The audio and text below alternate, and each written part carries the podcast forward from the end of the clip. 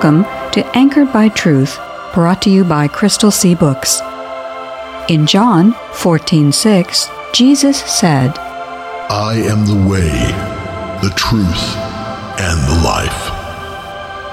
Our goal is to encourage everyone to grow in the Christian faith by anchoring themselves to the secure truth found in the inspired, inerrant, and infallible Word of God. Great is our Lord, and mighty in power. His understanding is infinite. Psalm 147, verse 5, American Standard Version. For in him were all things created, in the heavens and upon the earth, things visible and things invisible, whether thrones or dominions or principalities or powers. All things have been created through him and unto him. And he is before all things, and in him all things consist. Colossians chapter 1, verses 16 and 17, American Standard Version. Hello, I'm Victoria Kay. Welcome to Anchored by Truth, brought to you by Crystal Sea Books. Today, we want to continue our study of the origins of the universe and life with our series that we call Truth in Genesis. To help us understand not only what the Bible says, but what the latest scientific evidence reveals, we've invited Dr. Jonathan Sarfati to be our guest in the studio. Dr. Sarfati is an internationally known author and the lead scientist for Creation Ministries International. He has written a number of widely selling books that bring an understandable, yet comprehensive, scientific perspective on what empirical observations tell us about the age of the earth and the origin of life.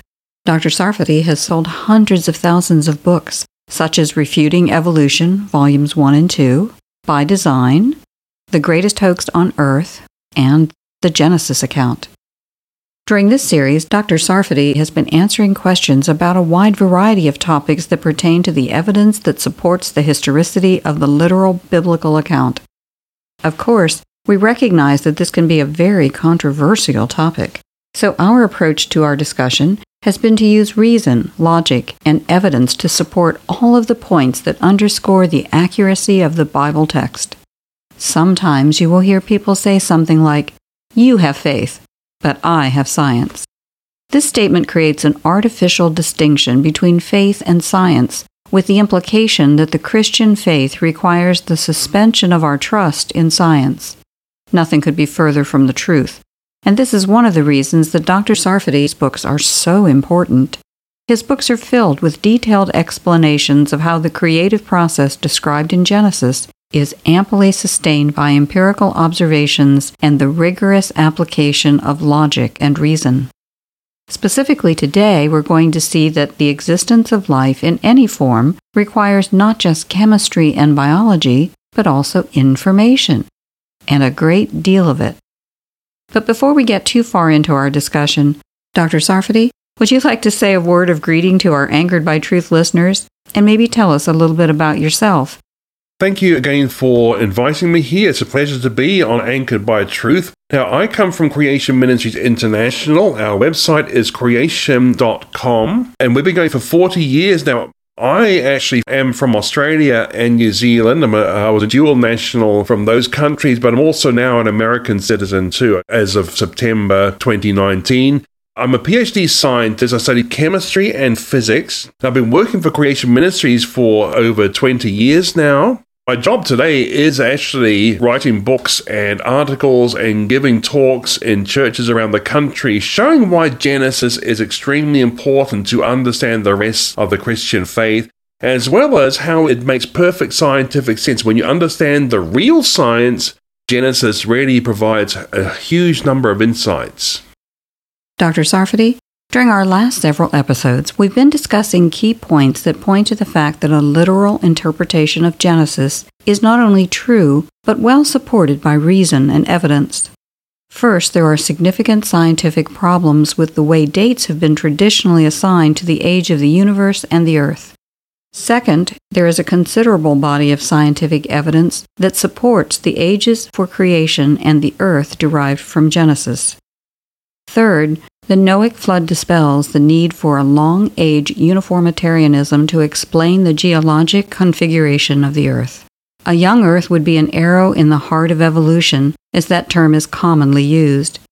In our last episode on Anchored by Truth, we saw that there is another arrow that is fatal to goo-to-you evolution, cellular information, but another line of scientific evidence that pierces the evolutionary veil surrounds the origins of life.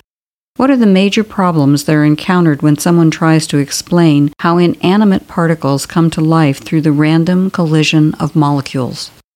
Yeah, this is one of the acts of faith for the materialistic worldview, is that life once came from non-living chemicals, and this process that's supposed to have happened is called chemical evolution or abiogenesis, different names for it, but it requires life to come from non-living chemicals.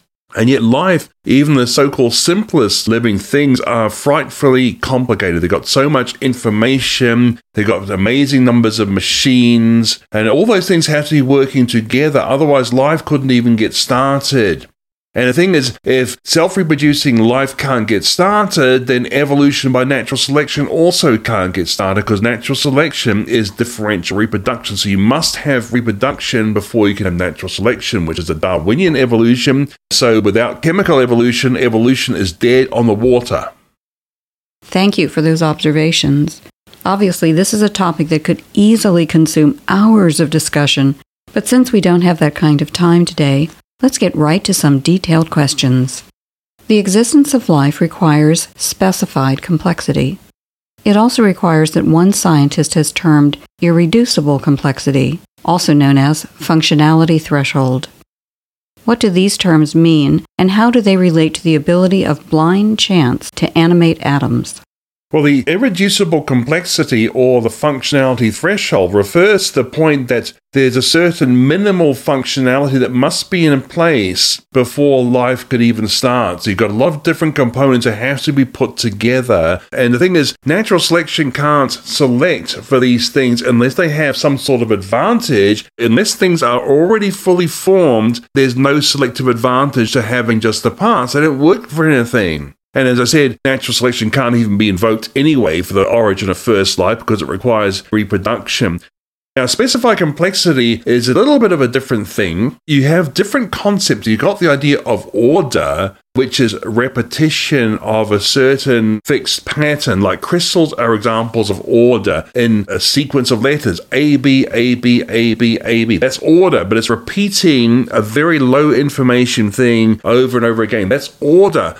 Now, randomness, I mean, think of it like a junk pile, for instance, is random. Okay, lots of different ways, but they're all junk piles. There's no order behind it. But the thing is, specified complexity is something different again. Like the sentence that we're exchanging, like a book you read, there's no order in it. There's not this repetition of very small amounts of information. It's not ordered, but it is complex. It's got a specific complexity because it's also not random. So there are three things you can think of. A random jumble of letters like an alphabet soup, that's randomness. You can have order like a repeated phrase, a repeated sequence of letters, or you can have something like a book, which is specified complexity. And the information in living things is specified complexity. You see, order can be explained by natural law, and so can randomness, but there's no law of physics or chemistry that would explain specified complexity. It requires something outside the natural order, an intelligence. That's what we always find when we see specified complexity, there's an intelligence behind it. The Urey-Miller experiments supposedly demonstrated that electrical discharges simulating lighting when sent through a mixture of gases could produce life-sustaining amino acids. But we now know that the results of the experiments to explain the formation of life were wildly overstated. What did these experiments actually do, and why did they actually not demonstrate how life could have formed? Well, first of all, see, Miller was a graduate student under the prestigious Harold Urey, who got the Nobel Prize for discovering deuterium or heavy hydrogen. Now, Miller had the idea that You need to have certain building blocks of life, and maybe an energy source through some sort of primitive atmosphere would produce these building blocks. So he selected an atmosphere he thought the early Earth had, which is methane, ammonia, hydrogen, water vapor, and he applied energy sources like discharges and ultraviolet light, and they produced little building blocks of life. But first of all, you had to have a trap to isolate these building blocks, because the problem is that the very sources used to build them would also destroy them unless they were isolated. And so if that was a real simulation of the early Earth, you'd have to think of some sort of traps that would actually isolate these things. And it's very hard to find a trap because ultraviolet penetrates through meters of water. I mean, you can get sunburned while swimming, you realize, on a cloudy day, because water doesn't help you against ultraviolet radiation. So a realistic trap is one problem with it. But also, the very amino acids that are produced are in a very tiny amount, and they're grossly contaminated by things like formic acid that would actually stop the amino acids from doing anything more with it. Because the point of amino acids in living things, they're the components of proteins. Because amino acids have things that can bind on two ends of the molecule, and therefore it can keep on binding with another one, then it binds to the next one. They call that a bifunctional molecule, okay? The problem is if you have a one-handed molecule, a unifunctional molecule, it would actually stop the chain growing at one end. And the thing is, people who make polymers, which are compounds made of lots of building blocks, they know they have to avoid contamination with these single-handed molecules, otherwise it stops the chain growing. And yet, the Miller experiment produced 5-to-1 ratio of formic acid, a one-headed molecule, to glycine, the simplest amino acid. So the results of the Miller experiment would be inimical to going any further. The other thing is, the amino acids come in two different varieties. You've got left-handed and right-handed, which are like the mirror images, okay? Like your left hand and right hand are reflections of each other, okay? Your left hand can fit only in a left-hand glove, not a right-handed glove, you see?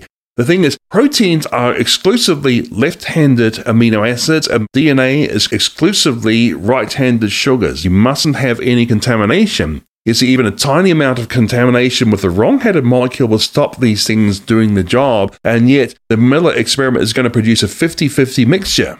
So again, the results of the Miller experiment are totally impossible to get life from. If the primordial atmosphere contained oxygen, early organic molecules would have been destroyed by oxidation. If the primordial atmosphere did not contain oxygen, there would have been no ozone layer to block ultraviolet radiation, which is particularly deadly to organic materials. How did evolutionary scientists try to get around this simple barrier to life's origin absent intelligent intervention? Most of the time, evolutionists don't even talk about this real problem. Now, for instance, there's no evidence that the Earth ever contained the sort of atmosphere used in the Miller-Urey experiment.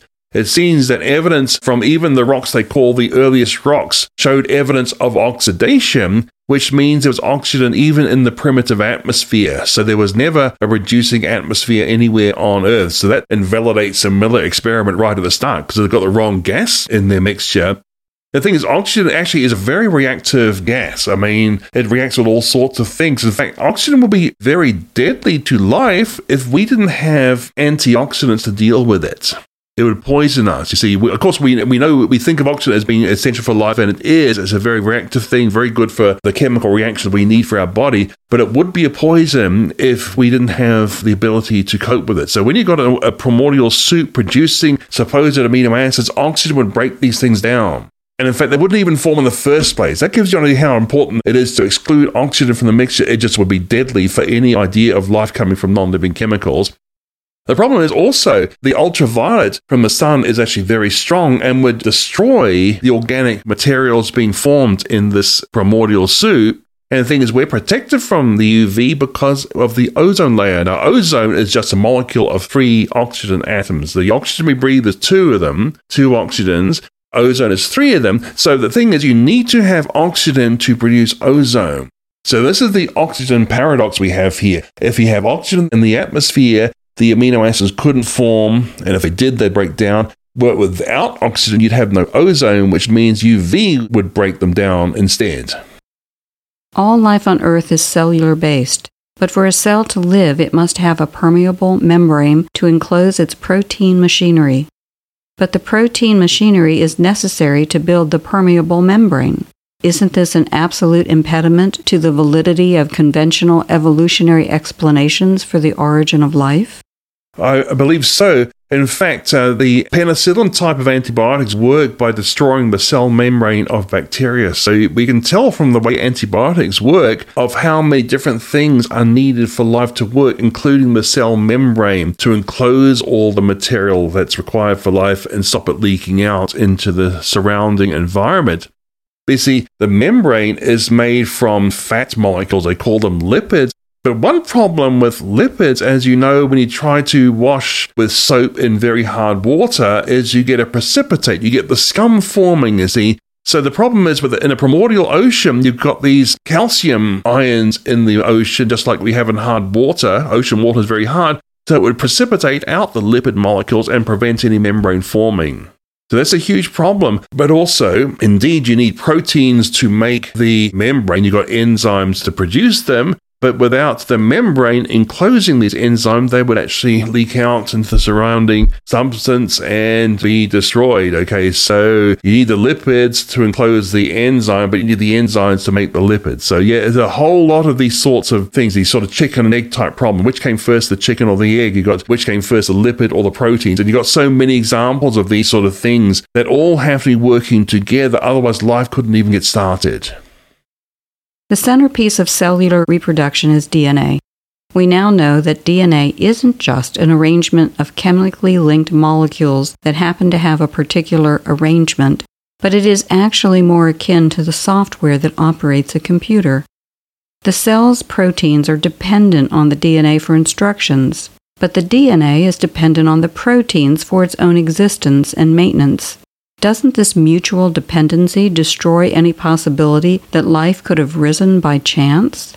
There's a lot to answer here. Yeah, all the instructions that make us who we are carried in the DNA molecule, which stands for definitely no accident. Well, actually, deoxyribonucleic acid, you see. And the thing is, the instructions on the DNA are riding on the DNA chemistry, but are not produced by the DNA chemistry. In fact, it's exactly analogous to a printed page. A book is made from ink molecules on paper, but the information in the book did not come from the ink molecules. It came from outside the ink molecules. See, information is extremely important to understand this issue. It's not matter or energy, but rides on matter or energy. I can prove this very simply. I mean, I travel a lot. I carry my computer. Maybe I should save weight by wiping my hard drive. No, it doesn't work that way because information has no weight, you see, so it makes no difference, but it really is real. It's a difference between a wiped hard drive and a hard drive with all my data on it. It's clearly different, but it doesn't weigh anything. And this is the key thing to understand, which a lot of evolution is overlooked, is the key point of information riding upon the DNA. The thing is that the DNA information must be read somehow. It means it must have a language. Like a book you need to read, you have to know the language the book is written in. Like, for instance, the word gift in English means a present, something you get for free. In German, it means a poison. Why could you not? I gave some creation talks in New Zealand, and a German came up to me afterwards, confirmed I was right about that. And he said that when he first came to New Zealand, he was appalled by our Christmas customs because we try to poison our families. So you must have the right language, otherwise the information is meaningless. And the thing is, DNA, though, has multiple languages. Think of a book requiring at least human-level intelligence to write a book. But DNA has multiple languages, like a book you can read in English and German and read backwards and read every 10th letter. I mean, that would require superhuman intelligence to program something in multiple languages, and that's where the so-called junk DNA comes in, the other languages people didn't know about. In fact, the whole concept of junk DNA belongs in a junk pile. Now, the other thing is, the DNA must be read by protein machine, but the DNA contains the instructions for its own decoding machines.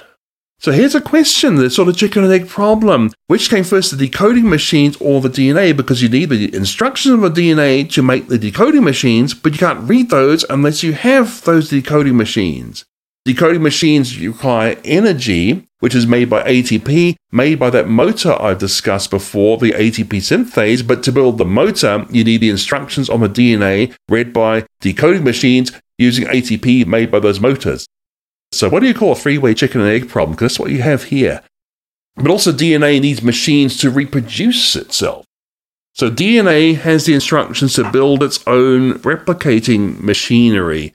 But if you didn't have the replicating machinery, you couldn't pass those instructions on to the next generation. Another thing is the instruction reading and replicating must be incredibly accurate right from the start. You see, even one mistake in 1,000, you're bringing a mistake into the next generation of machines, which would therefore do a worse job of reading those instructions, which would make a worse machine do a worse job. The whole thing's going to come to a halt. It's going to come to a crash really quickly. So this goes back to Genesis 1, where God said everything was created very good.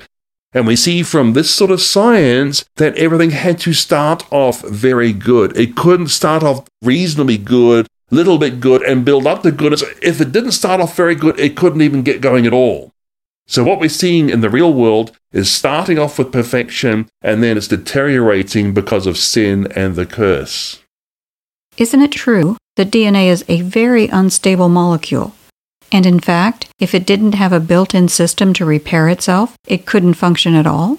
And that it's so complex that there really just isn't any reasonable way to envision how it could have come about by chance? Now, it's interesting that DNA actually is a very unstable molecule. Every cell of your body is damaged. You should be a mutated mess by now. But you're not, because you have these amazing repair machines. And in fact, this was the discovery of the Nobel Prize winners in chemistry in 2015. Thomas Lindahl discovered that DNA should be decaying in about 10,000 years. So the thing is, why does life exist at all if it relies on such an unstable molecule? So he was motivated to discover repair machines that he realized living things must have repair machines because DNA is chemically unstable. So he set out to discover these repair machines. But DNA has the instructions for its own repair machines. But without the repair machines, those instructions will be degraded. So again, you've got these irreducible complexity. Another thing is, DNA is a very long, thin double helix, like a spiral staircase. Okay, the letters are the rungs of the staircase.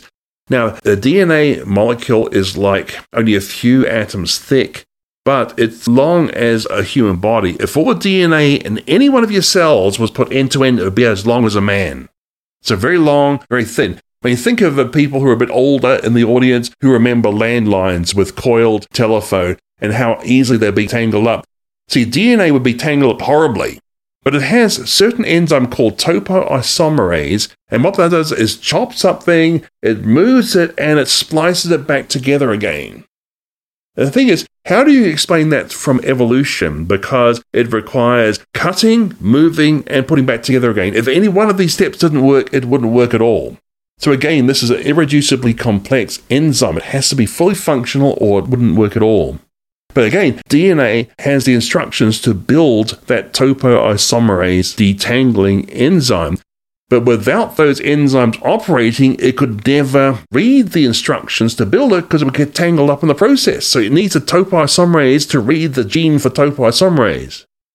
What resources would you recommend for Christians who want to study more about why the complexity of life requires an intelligent cause? Okay, so there's a book I wrote called By Design, which is evidence for the designer of the universe, so the God of the Bible. And one of the big chapters in that book is about the origin of first life. And there's also a chapter on origin of first life in The Greatest Hoax on Earth. And there's a chapter in the book called Evolution's Achilles Heel, again, on the origin of first life. So any one of those, or all three of them, if you like, would cover something, but also the DVD called Evolution's Achilles Heel. There's one of the 9 sections is about the origin of first life. And also to the creation.com website, there's one page on the origin of life, one question and answer page on origin of life. Creation.com/origin will take you there. So the big takeaway from our discussion today is that an intelligent cause is required to explain the specified and irreducible complexity present in life. Higher orders of animals are so complicated, they point to a supremely intelligent creator. This means that the conclusion we get from Genesis, that God created all life, is amply supported by empirical observations and scientific evidence. After all life demonstrates that it could not exist without an enormously complex information system, and the notion that a complex information system could arise randomly or chaotically is simply unreasonable in the formal sense of the word. The existence of life requires the organization of information that points directly to a personal being, God, who had the intelligence and power to not only design the system, but also bring it about. Dr. Sarfati, we'd like to thank you for joining us on Anchored by Truth today. And just as a reminder to our listeners, this, as well as all of the Anchored by Truth episodes, will be available by podcast shortly after the broadcast airing. So any listener today who has a friend or study group that could benefit from Dr. Sarfati's depth of knowledge can go to their favorite podcast app and search on Anchored by Truth by Crystal Sea Books. Today, for our closing prayer, since there are so many places throughout the world where our Christian brothers and sisters are not free to practice their faith, how about today that we pray for those believers who live daily with persecution because of their faith? A prayer for persecuted Christians. Father of comfort and deliverance, you are a merciful God, and you have abundant compassion for those who suffer and are afflicted. Lord, we come to you to pray for our Christian brothers and sisters who are being oppressed, imprisoned, beaten, and killed because they belong to you. We grieve for them, and we cry out to you on their behalf. We know that you will never leave or forsake any of your children, and that you know their sorrows better than we will ever know them. Yet we cannot remain silent, and so we plead with you to grant healing and release for them all. Help us to know what we can do to be a voice for those who cannot speak for themselves, and give us wisdom to know how we can help them. Help us to be generous with financial support, persistent in prayer, and committed to their cause. Cause our national leaders to act to improve their lot in accordance with your will. Raise up leaders who are willing to stand for you without compromise or flinching. We pray that you would cause the release and delivery of those whom you would have delivered, and for those who remain in suffering, be a powerful presence in their lives. Grant them the peace that can only come from your special touch. We long for the day when all your people will stand united at your feet, and where the tribulations of this world will be far behind. We and all your people pray now and always, only in your holy name. Amen. Amen. We hope you'll be with us next time when we continue our discussion with Dr. Sarfati, and we hope you'll take some time to encourage some friends to tune in also, or listen to the podcast version of this or the other shows. Crystal Sea Books would like to make sure that all the Anchored by Truth listeners know that if they enjoy listening to the prayers that are presented at the end of each episode, those prayers are available for individual use from Amazon. There are 2 different prayer albums available. One album is prayers for family and friends, and another is prayers about faith and freedom. Those prayers can make a thoughtful centerpiece of daily devotions, or they can be used with Bible study groups or small group meetings. The individual prayers, or an entire album, are available for a modest fee, and all the funds go to support the work of bringing the truth of Scripture to our current culture. To find the prayer albums, just go to Amazon and search on Purposeful Prayers to find either the Faith and Freedom album or the Family and Friends album. It's time for all of us to come boldly before the throne of grace. And all of us at Anchored by Truth would like to encourage everyone to be blessed by God's amazing grace. If you'd like to hear more, try out crystalseabooks.com where we're not famous, but our boss is.